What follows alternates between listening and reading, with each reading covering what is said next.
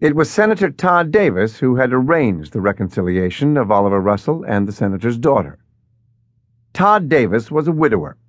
A multi billionaire, the senator owned tobacco plantations, coal mines, oil fields in Oklahoma and Alaska, and a world class racing stable. As Senate Majority Leader, he was one of the most powerful men in Washington and was serving his fifth term. He was a man with a simple philosophy never forget a favor, never forgive a slight.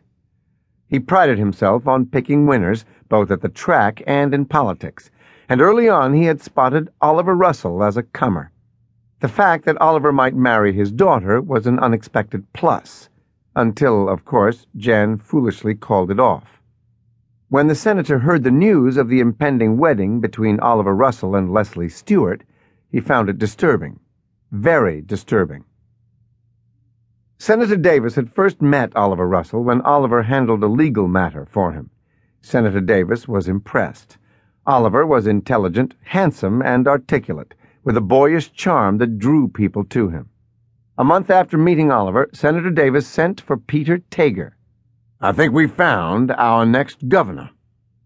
Tager was an earnest man who had grown up in a religious family. His father was a history teacher, and his mother was a housewife, and they were devout churchgoers. When Peter Tager was eleven, he had been traveling in a car with his parents and younger brother when the brakes of the car failed. There had been a deadly accident. The only one who survived was Peter, who lost an eye. Peter believed that God had spared him so that he could spread his word. Peter Tager understood the dynamics of politics better than anyone Senator Davis had ever met. Tager knew where the votes were and how to get them.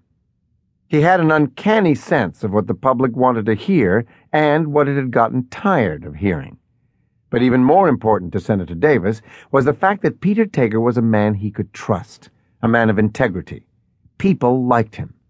The black eye patch he wore gave him a dashing look, what mattered to Tager more than anything in the world was his family. The senator had never met a man so deeply proud of his wife and children. The man I have in mind to run for governor is Oliver Russell. The attorney? Yes, he's a natural. I've a hunch if we get behind him, he can't miss. Sounds interesting, Senator. The two of them began to discuss it. Senator Davis spoke to Jan about Oliver Russell. The boy has a hot future, honey. He has a hot past, too, Father. He's the biggest wolf in town. Now, darling, you mustn't listen to gossip. I've invited Oliver to dinner here Friday. The dinner, Friday evening, went well.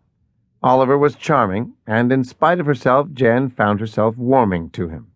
The senator sat at his place, watching them, asking questions that brought out the best in Oliver.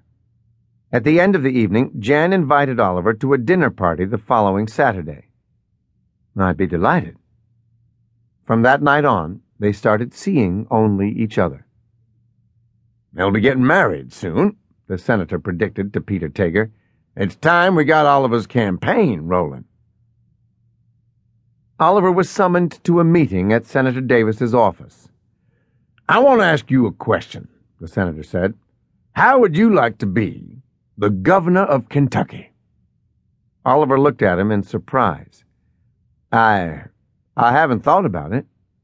Well, Peter Tager and I have. There's an election coming up next year. That gives us more than enough time to build you up, let people know who you are. With us behind you, you can't lose.